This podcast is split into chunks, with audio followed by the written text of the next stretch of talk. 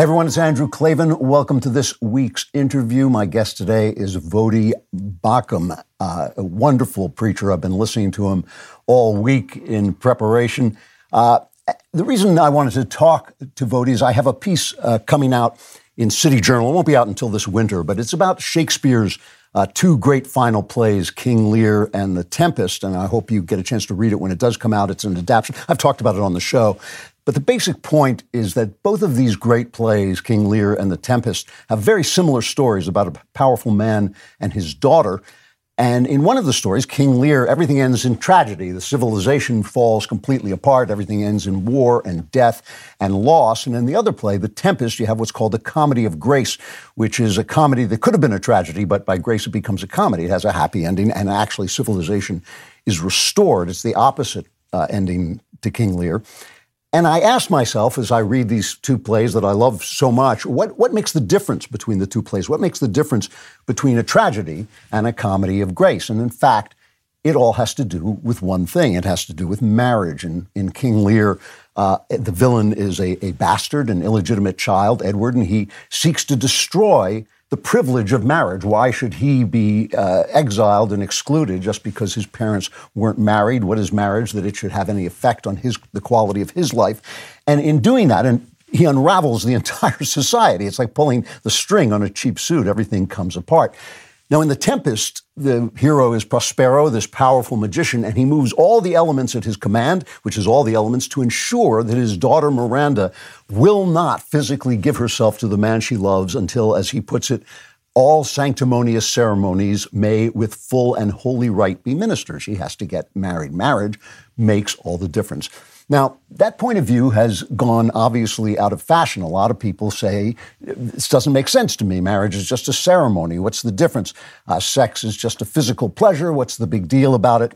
And I've been a part of that to some degree. Not that, uh, you know, I've lived a very conservative life. I've been faithfully and blissfully married for 43 years. And I don't say that as just a, a word. I've literally, it has been a bliss to be married to my wife. I don't know about my wife. She's probably trying, tying sheets together to escape. But for me, it has been this, a central uh, joy of my life. But I'm an artist, and everyone else I know is is nuts. They're all eccentrics, and so I've been slow to judge. I don't really judge other people's personal lives. But there can be no doubt that as we have abandoned the Christian regulation of our personal lives, our society is beginning to look a lot more like the hell bent tragedy of King Lear and a lot less like a comedy of grace. So I wanted to talk to somebody who not only speaks with great intelligence and wisdom about the Christian worldview and the Christian worldview about sex and marriage and the personal life, but also with enormous compassion for people and what they are like. Uh, and so I wanted to talk to Voddie Baucham Jr. He's the founding dean and senior lecturer in the School of Divinity at African Christian University in Lusaka, Zambia. He's an author. His latest book is The Ever Loving Truth. The Ever Loving Truth will be available for purchase nationwide September 26th, 2023. So that's coming right up. Voddie, thank you so much for coming on. I appreciate it. It is my pleasure. Thank you for having me. It's great to see you. And as I uh, was telling you before, I've been watching your uh, sermons and your lectures, and uh, I, I, was not only struck, uh, and obviously your intelligence and your eloquence, but but the compassion you show for human beings. I think that's a, something that's missing from a lot of preaching. Uh, you know, especially conservative preaching, especially preaching that sticks very close to biblical teaching. I saw you give this one amazing sermon where you said something that really struck me. You, you said that when, when non Christians attack the Christian idea of marriage, it's because, to some degree, they see everything in terms of power, and they see marriage as a, a power relationship and only in terms of power. I, I, I so agree with that, but I'd like to hear what you have to say about why the power model doesn't work as a, an example of Christian marriage. Yeah, and that's been more and more prevalent with the rise of this new neo Marxist movement where everything uh, is rooted in power dynamics. And when you look at marriage from that perspective, especially when you look at Christian marriage pr- from that perspective, you take a surface level uh, look at biblical passages that say wives should should submit to their husbands and that the husband is the, the head of the wife. And it sounds pretty straightforward, cut and dry like power dynamics, right? Um, he has the power and she doesn't have the power. Um, and and there you have it. You have this recipe for abuse. Uh, but that's just because people don't look at the picture of marriage as a whole. They don't look at what we find in the scriptures as a whole. For example, with uh, wives being portrayed as the weaker vessel, and as the weaker vessel, uh, the need to protect this weaker vessel, um, and other passages that really fill out this picture of what marriage is. But they also don't look at the history. You got to look at the whole, and you got to look at the history. And when you look at the history, you find that Christian civilization is the place where women have been the most valued and the most protected in the history of the world. And that is because this whole power dynamic lie is just that it's a lie. That's not what Christian marriage is. It's not what Christian marriage has been. That's well. What what is the what is the way that we should look at it then? What is the context that we should look at the marriage so we can understand those passages in Scripture? context is that we have to look at first of all at creation, with you know God making man in His image, making making him male and female. The idea that you know God tells Adam to name the animals, and in this naming of the animals, the text tells us that that that there was no helper suitable found for Adam, right? And so God puts him to sleep and, and, and takes out part of him and fashions a woman. And then when Adam finally sees Eve, she's brought to him. He says, This is at last bone of my bone, flesh of my flesh. She shall be called Isha or woman because she's taken out of Ish or man. The idea in that statement is this complete equality. She is what I am, right? And in that complete equality, God unites them and the two become one flesh. Again, complete equality. But at the same time, there is headship and responsibility given to Adam. He is the priest and the provider and the protector in the relationship. And there is this beautiful, um, just symbiotic relationship that God creates that is not one of domination, but it's one of headship and submission that brings about order in the midst of chaos. You know, when you quote that passage, it's such a moving passage because Adam's joy and his relief at seeing Eve is so uh, apparent in, in, the writing. Uh, here at last is bone of my bone, flesh of my flesh. Yeah. Is kind of been left out. We've kind of been talked out of that, of, of regarding uh, our wives, our spouses that way. Uh, you know, people are always quick to jump on Ephesians, women submit to your own husband, very specific, not submit yeah. to men, but submit to your yes. own husband. Um, and I think that young men also have a problem with this. I, mean, I think that young men think like, you know, I don't really know where I'm going. I'm not sure what the meaning of my life is. How am I supposed to be a, a leader? What what are you supposed to be thinking about as you become the head of a family? What is a young man supposed to be thinking about as he becomes the head of a family? Yeah, I try to make it as simple as I can. Um, historically, theologians have talked about these three areas. I'll break them into four uh, priest, prophet, provider, and protector. Uh, often we hear prophet, priest, and king because uh, these are, you know, Christ's offices, right?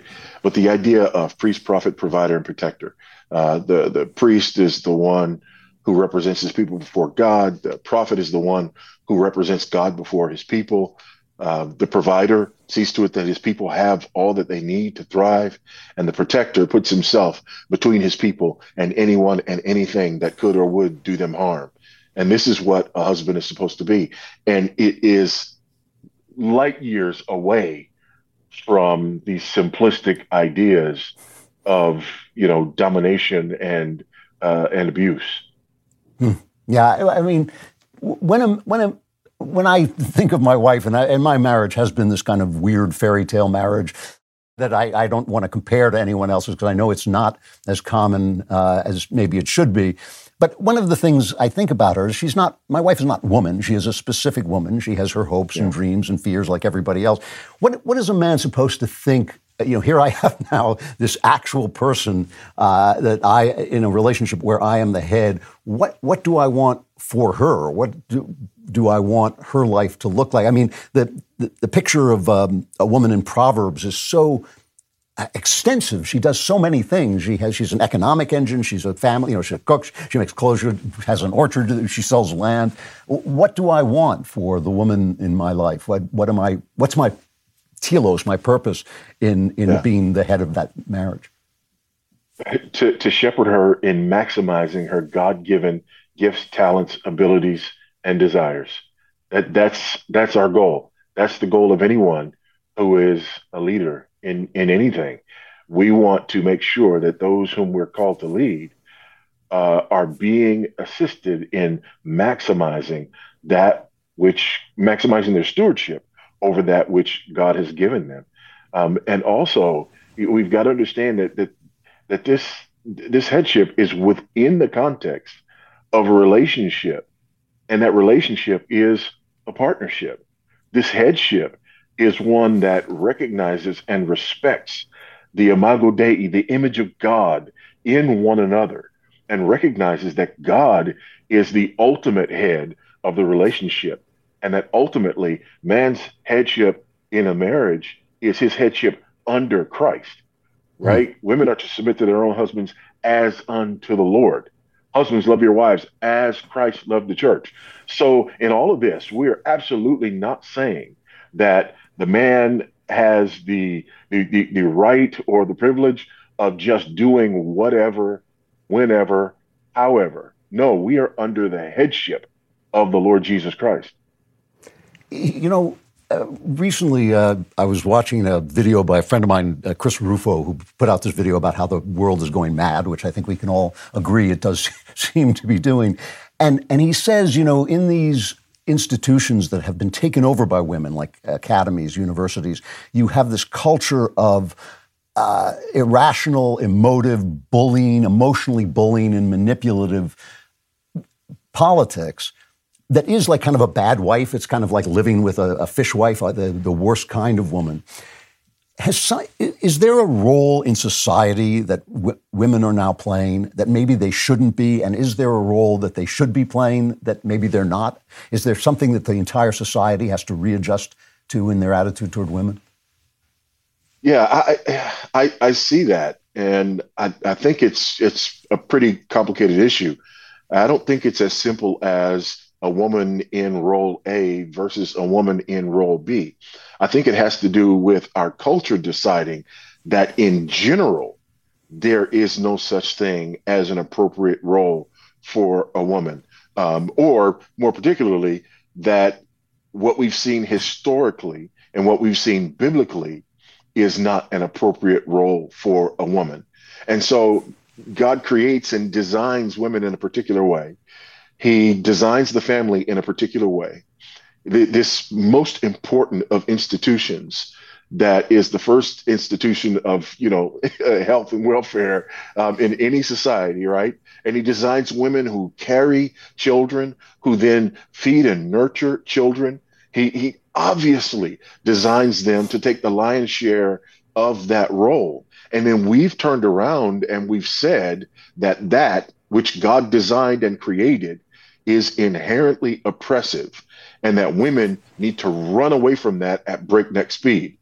And so what you have is women who are being denied that most cherished and that most important of roles and having to go out and figure out how to put something in its place that has that kind of value and nothing else ever will. Mm-hmm. And so I think that is part of why, you know, when you're trying to function um, you know, as a woman in, in a society that has rejected that which really sets you apart, it becomes very difficult to do that in a meaningful way sometimes. As you might know, we're all fans of our friends at Genucel, but don't just take my word for it. Ella from Rockford says I have both age and acne spots, and this stuff is actually fading both of them. This serum is worth every penny. Ella is raving about the famous dark spot corrector from Genucel, a must have after months of record heat and humidity. Sunspots, brown spots, discoloration, and even red inflamed patches all disappear in front of your very eyes. And here's the Genucel amazing guarantee you will see results on day one or your money back. So take advantage of Genucel's most popular package, which now includes the dark spot corrector, plus the classic Genucel bags and puffiness treatment and immediate effects, all at about 70% off, so you can try the best skincare in the world for yourself completely risk-free. It's simple. Go to Genucel.com slash Klavan. Start looking years, even decades younger tomorrow. Say goodbye to dark and liver spots, bags and puffiness under the eyes, crow's feet at genucel.com slash Klavan. That's genucel.com slash Klavan. And now you're probably desperately wondering, how do you spell Klavan? There are no E's in Klavan. I just make it look easy. It's K-L-A-V-A-N. There are no E's in Klavan. You know, one of, one of the things uh, no one can help but notice that one of the things that has gone so terribly wrong and that as a symptom of our craziness has been sex.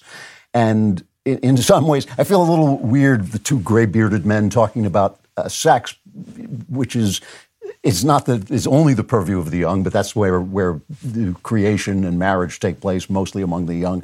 But still, maybe we know something they don't. So I want to I want to hear. Well, it's well, but there's there's a reason that in in in survey after survey, um, often the most sexually satisfied people, and particularly most sexually satisfied women, um, are are married women in their fifties. Yes, yeah, no, no question about it. But historically, it seems to me the church has kind of wrestled with this question itself. The, the, phrase in Paul, better to, to marry than to burn, is not exactly a ringing endorsement of the marriage. You know? and, and even, even this sort of promotion of virginity and the Catholic idea of the perpetual virginity of Mary and all this is this kind of idea there's, there's something wrong, uh, that, that sex is part of the fallen world, not part of God's creation. Uh, has the church made a mistake in this? Is there a reason that kind of rampant sexuality has blown back on us as the way it has? Yeah, I, and I think there's there's a couple of things that work there. I think there have been um, mistakes made in this, and I think that our tendency to look at sex as something that's that's taboo, our tendency to not talk openly about sex is hugely problematic. First of all, it's problematic because um, God talks about it, right? Uh, you you've got the Song of Solomon, which which is you know I again that's all I'll say right? We have the Song of Solomon. God is not one who says that we shouldn't think about that. We shouldn't talk about that. Um, it's a beautiful thing and it, it's not just in uh, the the Song of Solomon. And I think one of the problems is when we um, who have God's word stop talking about something so central mm. to our existence as human beings, what we do is we remove God's ethical guardrails from around that thing. And the only thing that can result then is chaos. Because if we're not talking about it, then those who don't have God's words are absolutely talking about it. And they're perverting this most beautiful of gifts that God has given it. And then what's even worse is those inside the church are not enjoying fully this most beautiful gift that God has given us. Yeah, I, I see evidence of that. I mean, I w- didn't grow up in an evangelical community at all, but when I talk to evangelicals, they seem very messed up on this. They, they, they seem that they were kind of told that this is a bad thing or this is a, um, uh, you know, even to think about it was somehow committing a sin. And they always quote Jesus saying, even to lust in your heart after a woman is uh, is adultery. Uh, they they seem frozen on this issue, which makes it very appealing when somebody comes along and says, "Just do whatever you feel like doing." Yeah, yeah, absolutely. You take that that forbidden, yeah, take that forbidden thing and and and go run far and fast with it. Yeah, yeah, yeah. Uh, well, to to widen our scope a little bit here, when some something I've noticed happening recently is when I sit and talk to people even who are, are not religious at all, even who are expressly atheistic or just don't care, they've started to use religious terms, and I hear a lot of people using the word demonic. This is a demonic time. I hear a lot of people, and I'm talking about people who have no religious background whatsoever, talking about the end of days, that some, something dark yeah. and terrible is happening. What's your take on that as a, as a when you step back from a broader biblical perspective? Are you thinking, "Oh, here it comes," or are you thinking, "No, this is just a phase"? What what are you thinking about now? Yeah, I, I think that the naturalistic, materialistic, atheistic worldview is broken, insu- insufficient. Um, it, it, it, cannot account for um, so much of the things that we obviously see and experience in life. There is real evil in the world. And the atheistic, materialistic, naturalistic worldview uh, cannot account for that like Christian theism can account for that, like a biblical worldview can account for that. And the other thing is that our culture, Western civilization, uh, whether we like it or not, is built on, it's rooted in a biblical theistic worldview. You just can't get away from that. And so what often happens is people will run away from that theistic worldview. They'll run away from a biblical worldview, um, think that they're too sophisticated for it, and go off and you know go to university and become um, atheistic, naturalistic, materialist, whatever. But then when you know everything goes awry, what they lean back on is that foundation that we all have that gives us an explanation for things like evil in the world. Mm. When we're, we're, talking again to uh, Voddie Baucham, whose book, The Ever Loving Truth, uh, is coming out next week. It'll be out in four days. Uh, so you want to get a copy of that. Uh, you're, you're preaching in Africa. I have to ask you this because I was really curious about as I was watching your video. Why, why are you not here where we need you? Uh, well, um, I, I, I, tell you what, the the church in America is is, is well stocked and well taken care of. Okay. Um, yeah, I, you know, we it, if you look at it, you know, somewhere like ninety five percent um, of all of the meaningful theological uh, texts are, are written or published here. Um, you know, the, the the largest, most significant, most influential churches in the world are here. Um, and I know we have a tendency when we, you know, sort of look in our own backyard to just see more of the things that are wrong. But from a global perspective, um, the Church in America is, is, doing quite well and quite well without me. Um, but on the other hand, um, you know, I, I serve another king, I serve another master. And when he bids me go anywhere, I go. And in 2015, um, the Lord called us to go, and um, we went to Lusaka, Zambia, the capital of Zambia, to help start the African Christian University. We've been there for the last eight years. Um, right now, I'm in the U.S. Right now, as I'm, as I'm talking to you, I'm here three or four times a year to do a, a speaking tour, book tour, or whatever uh, for about 10 days. Um, so I am back and forth, but um, the Lord has his people all over the place and um, he's got more than enough to take care of what's happening here without me. So, what you just said is so interesting to me because during the pandemic, so many churches just shut down and stayed down. They seemed uh, afraid of death. They seemed they they then came back and there were posters saying Black Lives Matter and Gay Pride hung on the churches. I see these all the time, and I started to feel that first of all, two things. One that that our churches had lost their faith in the supernatural, that they were no longer seeing something beyond death or, uh, or, or meaning beyond life. And the other is related to that, which they suddenly were taking the principles of the world and applying them as solutions instead of the principles of the Bible. I became very I won't say despairing at all, but I became very depressed about the state of the American church. You seem to feel that that's wrong. I mean, I, I felt that they had gone off the rails and lost their way.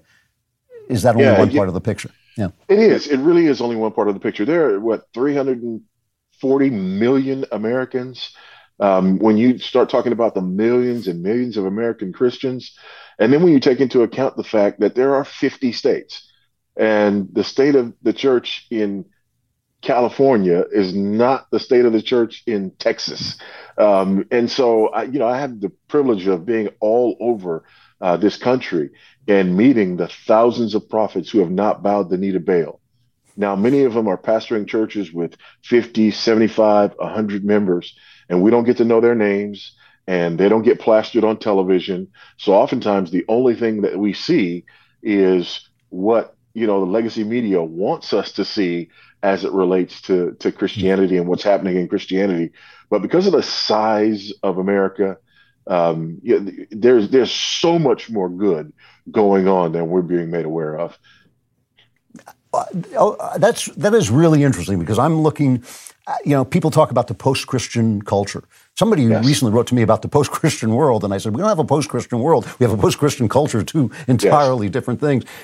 And and I see you know, babies being aborted almost, I think it's over 800,000 just in the U.S. a year. It's, it yeah. does sound very much like the, like Israel before the Babylonian exile, you know, where they were just going back to the old ways of sacrificing children to, to Baal and Moloch. Uh, are we, are we not losing this battle? Uh, is it, does it just look to me like we are? Uh, no, the church is undefeated and always will be. Um, we're, we're we're not we're not losing this battle. In the end, in the end, we win. But there are ebbs and flows, and we have to be aware of that. And I think when we see those ebbs and flows, rather than you know asking, "Is this the end?" and have we lost? I think it's time for us to recognize that God calls us to repent and to believe. God calls us to cry out to Him not to cry out to him and throw our hands up and say, it's over, the battle is lost, but to cry out to him and say that our only hope is you. And I think when these when these ebbs come, it's time for us to be reminded that our only hope is God.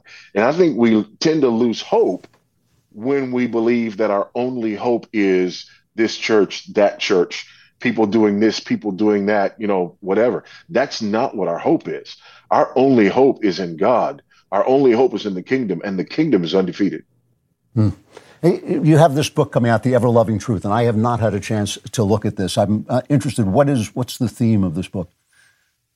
Well, basically, what I do is I I look at Acts chapter four and Peter and John and their experience in a pre-Christian culture, and show how what we're experiencing now uh, mirrors that in a post-Christian culture. Hmm. And basically, I, I sort of map out the way that they were treated, the way that they were confronted, and show how we're seeing the exact same things in our day. Um, but at the end of it, their determination was to continue to preach regardless of the cost. And I'm afraid that for many people, um, our determination is to do whatever we need to do to go along and get along. So I'm trying to encourage people to take Peter and John's uh, example to heart. Well, that, if you were walking today into a uh, into a church that was say set in a fairly liberal area, and the church is struggling. I mean, I, I'm in a, I live in a fairly li- a very liberal area actually, and I go to this small church uh, set out of the way, but.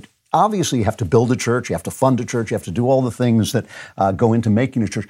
Where would you start? What would you, what would be your strategy uh, for taking back that territory? For me, it's always going back to basics. You know, um, I, am a sports guy. I'm an athlete, been yeah. involved in, in, sports most of my life, and I'm a firm believer in always going back to the basics and to the fundamentals. And we get too sophisticated, and we'll, you know, end up running off the rails completely. And I think for many uh, people, for many churches, for many ministries, what has happened is in the midst of all of this, you know, wonderful success uh, in American Christianity over the last several generations, uh, we've kind of gotten too smart for our own good and ventured off into a lot of things that go far beyond the basics and in time uh, forgets and neglects the basics. So we've got to get back to the Word of God. We've got to get back to the ordinary means of grace. We've got to get back to the simplicity of the gospel we got to get back to our trust in Christ as our only hope. Mm, yeah. It's a great message. Uh, obviously, obviously the truth. Uh, the book is called "The Ever Loving Truth." The author is Voddie Baucham, and you should listen to his sermons on YouTube. They will make you want to buy "The Ever Loving Truth," uh, which is out in a couple of days.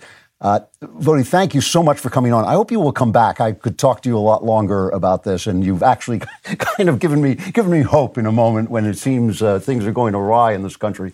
But uh, but thank you so much for coming on. Hey, you're most welcome. It's been my pleasure, and I'd love to do it again. All right, thanks a lot. Uh, going back to the basics, obviously the right idea, speaking the truth, putting our faith in Christ, obviously the right idea. You want to get the ever loving truth on Amazon or wherever you get your books and come on Friday to the Andrew Klavan Show and hear more truth and thought and things that you want uh, right there on the Andrew Klavan Show. I'll see you then.